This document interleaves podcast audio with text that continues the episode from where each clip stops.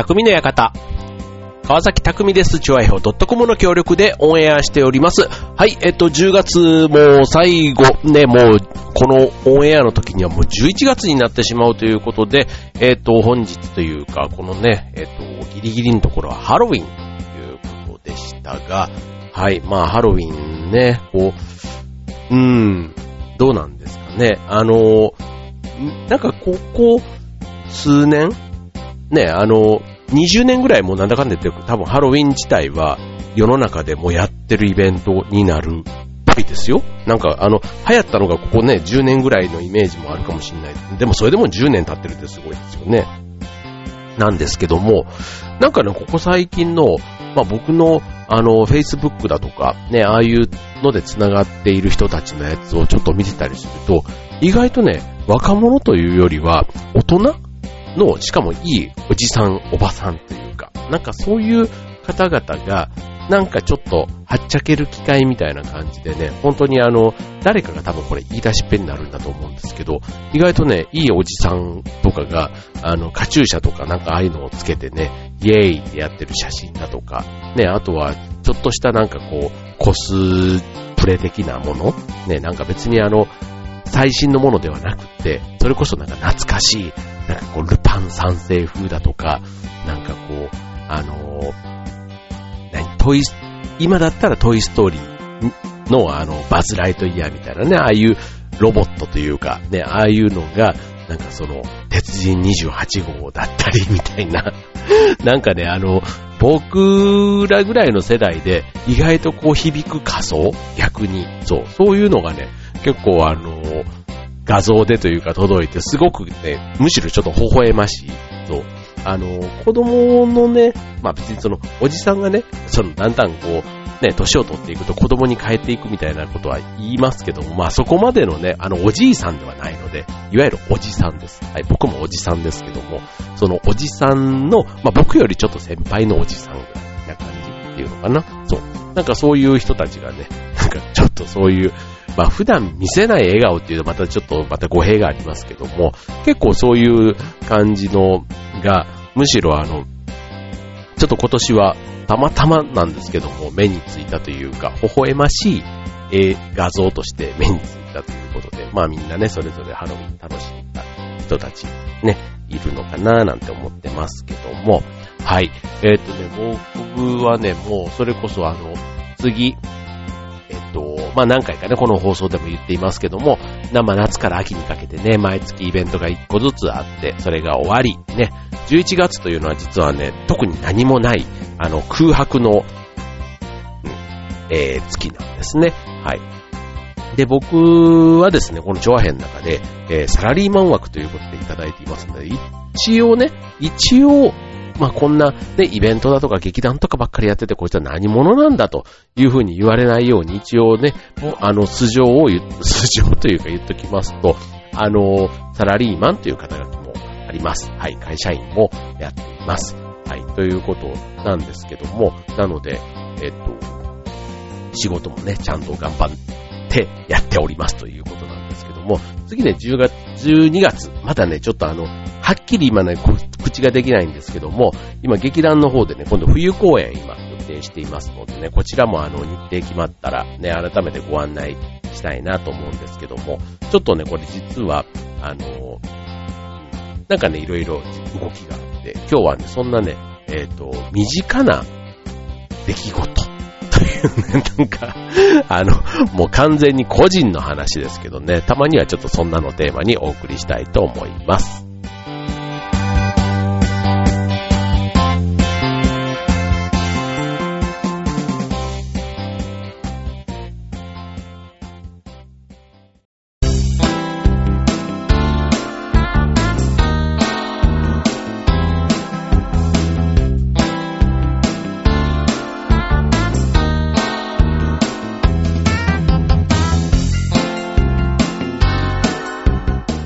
はい、えー、今週のテーマは身近な出来事ということでお送りいたします。あのー、季節柄ね、結構この夏から秋というか、この秋深まっていく、この、うんと、朝晩は寒、ちょっと肌寒いけど、昼間ちょっとあったかいみたいなね。まあ、むしろちょっとあったかいよりも若干ちょっと一枚羽織ってると気持ちいいみたいな、すごい過ごしやすいこの季節が僕はね、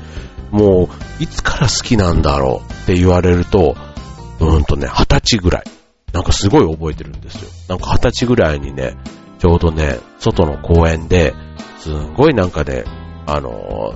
バカ話をわーってなんか笑いながら喋ってた時に、なんか、その、4時ぐらいからね、なんか喋ってて、日が暮れるのが早いわけです。今だともう5時過ぎになるとね、ちょっと暗いなーっていう感じもありますけども、なんかね、ちょっと肌寒くなってきたねー、なんて言ってね、あのー、当時ね、当時、当時、あの、仲が良かったっていうところにしてきましたね。そんな女子とね、ちょっと話をしていたのがね、懐かしいなって、こうね、いつもこの季節になるとちょっと思い出すのがあってですね。で、その時のね、えー、思い出の曲というのが、アニバーサリーっていうね、松任谷由実さんの、ね、これあの、だからまあ、まあ、今20歳ぐらいって言いましたけども、この松任谷由実さんの曲は18、僕は18ぐらいの時だからもう、かれこれ20、何、7年 ?8 年ぐらいぐらい前のシングルなんですね。はい。で、この中の歌詞に、あの、ありふれた朝でも私には記念日というね、そんな歌詞があるんですけども、なんかね、こう当たり前のようにね、来るね、えー、毎日の中にある、まあ当たり前の、例えばご飯が食べられるとか、ね、変な話、あの、例えば小指をね、こう、どっかの角にパッとぶつけた時とかね、足のね、なんかそういう時に小指のありがたさをすごいわかるみたいな感覚じゃないんですけど、なんかね、こう、失う時とか、なんかこう、ね、なった時、ね、健康とかも当たり前のようにあるような感じですけど、病気になってね、健康のありがたみを築くみたいなね、なんかそういったところとか、ね、こう、っていうのもあったり、あとはさっきのね、歌詞で言うとこのありふれた朝でもっていうところはね、本当にもうあの、なんかそういう日常の1ページが、ね、気持ちの持ちようによってはすごくね、えー、記念日になるというね、なんかそのね、歌詞がすごく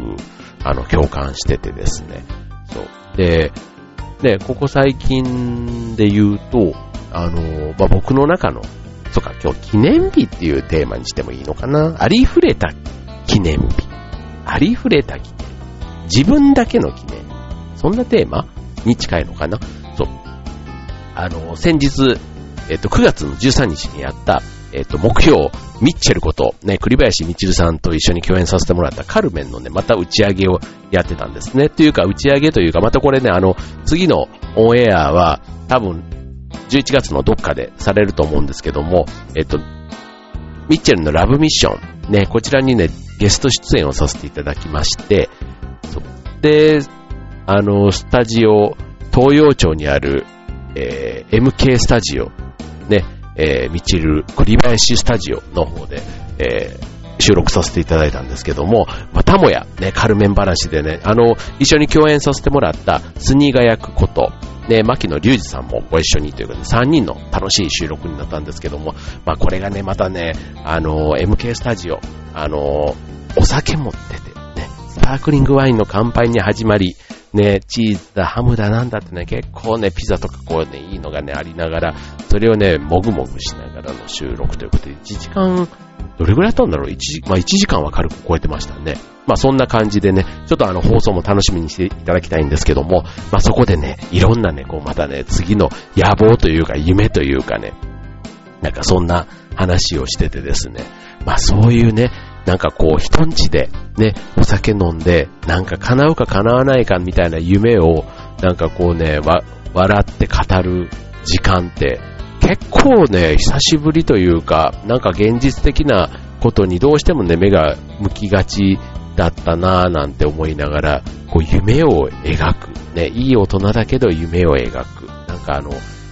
ね、あの、映画とかって言ったら、まあそれこそミュージカル？って言うとマンマミーヤとか、ね、ああいった感じのね、なんかこう、大人がすごく楽しく、ね、やってると周りの子供やね、社会もね、すごく元気になるみたいな、なんかそんなところにもつながるような、なんかそんなね、クオフというか、なんか次が始まる予感をさせる、そんな回だったんですけども、すごくね、えー、っと、4時半ぐらいから集まって、結局夜11時過ぎぐらいまで、もう電車もあるし、なんつってね、そんな感じでお開きになったんですけども、はい。でね、またその、ね、MK スタジオ実は屋上にちょっと上がれる場所がありまして、上がれる場所っていうかまあ屋上が上がれるんですけども、そうそこからね、またね、スカイツリーが見えたりね、こう東洋町にあるね、スタジオなんですけども、そうするとね、豊洲の夜景とかね、東京タワーだとかがね、まあちょっと遠かったりするんですけどね、で、しかもね、その屋上に上がった時間帯が、ちょうどね、8時30分、夜の8時30分だったんでね、舞浜の方向を見るとね、ちょうどディズニーランドの花火が上がっていた、なんていうね、そんなちょっとサプライズ的な演出もあって、ね、こう、こう夜の屋上、ちょっと肌寒いけども、こう空を見上げ、ね、ビルの明かりを眺め、何なんだこの時間はっていうね、すごく本当にこう、なんか時間がね、戻った、そんな時でした。はい。なんかね、こう、青春って、ね、なんかこう、もう遠い過去のように思いましたけども、なんか心の中ではどっかでね、そういう断片が、やっぱりなんか残ってんだなと思って、久しぶりにこう水がじゅわーっと流れ込んだみたいな、そんな時間を、ね、過ごさせてもらいました。ということで、ね、そんな、えー、ありふれた記念日、えー、栗林みちるラブミッション、ミッシミッチェルのラブミッションゲスト出演が、一つ目の話です。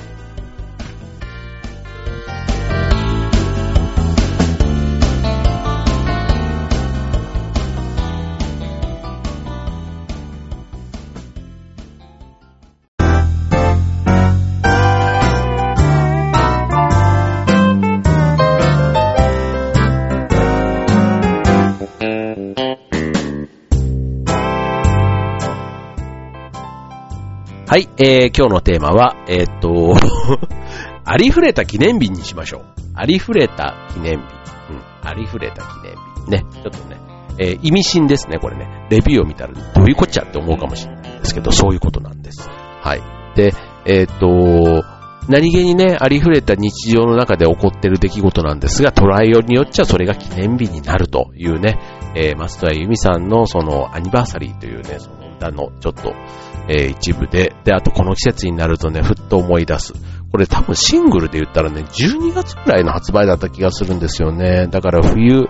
で、なんかちょっとね、人、えっと、夏だと結構ね、アウトドアというか開放的な感じ。で、冬だから、ちょっとなんかこう、内に、なんか内面を見つめ直すみたいな、なんかそんな感じとね、えっと、ちょうど愛重なってというか、相まって、ね、すごく、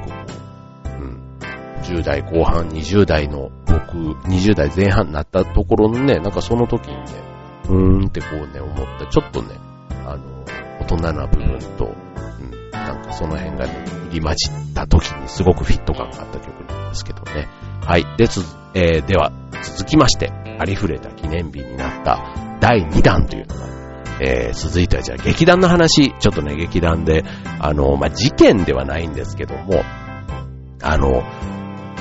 まあ、さっきね、冬公演を予定していますと言いましたけども、これ実はですね、12月の末に、えっ、ー、と、とある場所で、えー、夏にふわふわぞろりという朗読劇をやったんですけども、今回は冬公演として、えっ、ー、と、芝居を1本と、あと、ラジオドラマを1本、それから朗読劇を1本、その豪華3本立て、ね、しかもそれぞれちょっとね、切り口が違うものを3本お届けする段取りで、今絶賛稽古中で、で、場所もね、一応候補がね、あった前提、だからそうすると日付もね、当然決まっている前提で、ね、年末に向けて実はやっていたんですけども、ちょっといろいろね、事情があってですね、その場所が使えなくなってしまったんですね。はい、残念ながら。はい。で、あの、まあ、いろいろ、まあ、事情があってっていうとこなので、まあ、それはそれでもうしょうがないということで、先日ね、劇団の稽古の中で、じゃあどうしようかと、もう稽古も始まっているし、あと来年ね、8月の頭にはもう本公演が、20周年公演が決まっているので、まあ、そこに向けて、まあ、ね、8月、ね、今から何もしないまんまね、こう約10ヶ月、まあ、9ヶ月、10ヶ月っていうのもね、ちょっとそれはそれで、ね、先が長すぎるので、そう。なので、まあちょっとね、その間に一つ何か挟みたいなということで今回ね、冬公演を予定していたんですが、ちょっとね、場所がね、今から探すことになったというね、そんな緊急事態になってしまいまして、はい。で、そんな中で、あのー、今回ね、劇団のチームワークってこういうことを言うのかなっていう場面に会いまして、っていうことで、あの、これ、ちょっと場所がね、うまくちょっといかなかったのは、これ僕のすごい実は責任もあってですね、あの、責任の、あの、非常に申し訳ないというところがまず第一にあるんですけども、まあね、やっぱりそういう時にね、カバーしてくれるのが仲間なんだな、なんてちょっとね、あの、それもまたね、青臭い話なんですけども、そんなことをちょっと思っているというところなんですね。なので今何をやってるかというと、その冬公演実現に向けて、みんながね、みんなそれぞれのネットワークとか、あとは一からね、ネットとかで調べながら、今回やる、その演目をやるにふさわしい場所というか、ね、えー、公演できる場所をね、今ね、探しているという、そんな状況なんですね。これね、あの、きっとやれるんです。何も今根拠はありませんけども、きっとやれるというね、あの、出演者が今今回10人ちょっといるのかななんですけども、はい。で、意外と探すといろんな場所が実はあるんですね。あってですね。で、まあそこがね、そのやりたい日に空いているのが一番いいんですけども、今度逆算して、えっ、ー、と、やれる日にこっちが日程を合わせていく、なんていうことでやれば、もしかしたらね、なんか新規開拓の場所が一つ、ね、見つかる。で、きっと見つかりそうなんで、今ね、そんな雰囲気です。はい。なんかね、こうやってね、一つの、なんかこう課題が生まれると、それをみんなで、なんとかしよう。なんかそこがね、すごくね、えっ、ー、と、今、いいチームワーク、結果オーライ。すんごいもう棚ぼた的な話ではあるんですけども、ちょっとそんな瞬間にね、今、立ち会っておりまして、はい。なんかこうやってね、組織って成長していくのかなって、ね、すごい自分の責任のくせにね、なんかあたかも、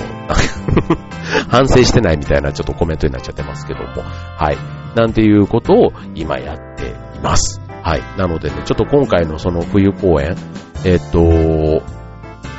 若干そういう今不安定な要素があるんですけども、なんか何でもそうなんですけど、不安定とかプレッシャーとかがある時にやった本番って結構うまくいく自分の中ではジンクスが実はあってですね、そう、もうあの決まりきったことにちゃんとレールの上にしっかりこうね、一歩一歩こなしていくみたいなことも確かに大事だし、そういう場面って多いんですけども、まあ今回みたいにちょっと不安定、なんか先行きがどうなるんだろうみたいなのがある時って、意外と終わってみたら、いやーよかったねって、あの時どうなったかって、なんか思い出がね、一緒にその、やこう何でも、ね、ドラマとかでも何でもそうですけども、やっぱりね、最初にこう苦難というか、あって、最後、ね、これ全部終わってからこういう話をすればいいのかもしれないんですけども、ね、きっとね、これね、うまくいくパターンだなぁ、なんなんかそんなことも思っています。ということでね、まあ、ありふれた記念日、ね、えー、今回、二つお届けしました。ね、皆さんもね、きっとね、あのー、なんか、ね、例えば誕生日とかね、なんかそういうのも一つ記念日でしょうし、ね、若い時ってなんか全部一つ一つがね、こう、友達と遊びに行ったとか、ね、こういう体験をした、ね、初めての体験とかってあるじゃないですか。ね、こう、出かけた場所ってね、もそうだし、ね、山登ったでもいいし、ね、こんなことをみんなで成し遂げたとか、ね、そういったことがね、一つ一つ、やっぱり、記念日になっていくと思うんですけども、なんかね、今週はね、そういう、ちょっと、懐かしいというか、懐かしい気分にさせてくれる、心がね、すごくね、踊るような、そんな、うん、体験ができたことが僕にとっての記念日になりました。